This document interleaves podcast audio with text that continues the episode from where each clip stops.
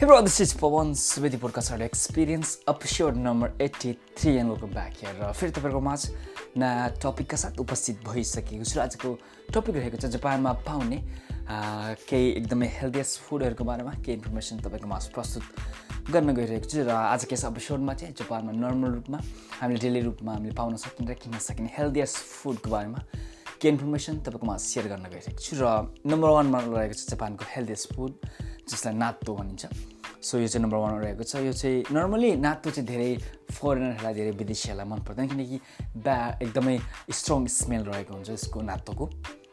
So मलाई पनि सुरु सुरु मन पर्दैन थियो नातो एकदमै ब्याड स्मेल आउँथ्यो त्यो मतलब ओपन गर्ने बित्तिकै। तर अहिले नातो हेबिचेट भइसकेको छ र मलाई लाग्छ र we can search in the internet asks of the people's नातो is the one the healthiest food of Japan यसमा चाहिँ एकदमै हाई प्रोटिन रहेको हुन्छ र लो फ्याट रहेको हुन्छ जसको कारण एकदमै यो चाहिँ वान अफ द हेल्दिएस्ट फुडको रूपमा कन्सिडर गरिन्छ जापानमा। सो त्यसै गरी नम्बर टूमा रहेको छ तोफु र तोफु पनि जापानको अर्को एकदमै हेल्दिएस्ट फुड हो। र यसमा चाहिँ एकदमै हाई कोलेस्ट्रोलसँग पनि एगेन्स्ट फाइट गर्ने भिटामिन रहेको हुन्छ यसमा। तोफुमा एकदमै शरीरका लागि राम्रो हो तोफु त्यसै गरी नम्बर थ्रीमा रहेको छ मिसो सुप र मिसो सुप चाहिँ नर्मली जापानिज फुडहरूको कुरो गर्नु भने मिसो सुपको नम्बर वानमै आउँछ नाम।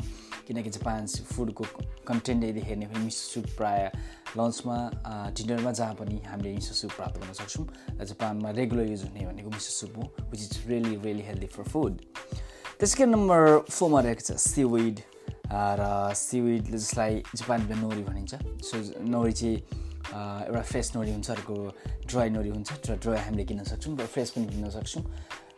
र ड्राई चाहिँ र प्लस फ्रेस फ्रेस सिविड चाहिँ शरीरको लागि एकदमै राम्रो हो।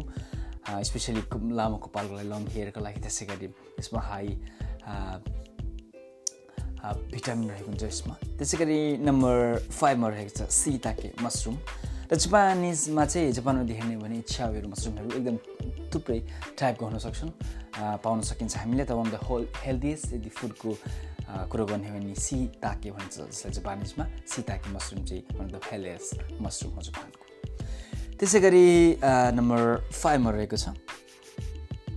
ग्रिन टी र ग्रिन टी चाहिँ एकदमै शरीरको लागि एकदम राम्रो हो। जसले चाहिँ क्यान्सर प्रिभेन्ट गर्छ। त्यसै गरी हाई कोलेस्ट्रोल अनि छ भने फाइट गर्न एकदमै मद्दत गर्छ। र त्यसै गरी जापानको अर्को हेल्दिएस्ट फुडको कुरो गर्ने हो भने सोबा नुडल्स हो। जापानमा चाहिँ एकदमै नुडल्सको बढी युज हुन्छ। त्यसै गरी जस्तै रामेन उदोन सोबा आदि इत्यादि।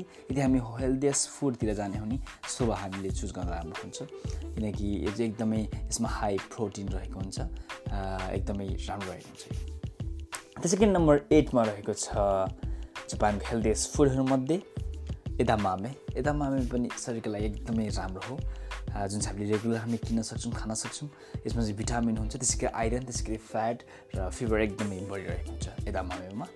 त्यसै गरी जापानको अर्को एउटा हेल्दी फुडको कुरो गर्ने सासामी भनिन्छ जसलाई र फुड हो र फिस हामीले प्राप्त खान सक्छौँ। सासामी हो जसलाई र फिस भनिन्छ। र आज यस एपिसोडमा जापानमा पाइने एकदमै हेल्दिएस्ट फुडहरू जुन चाहिँ हामीले सजिलैसँग बजारमा किन्न सक्छौँ।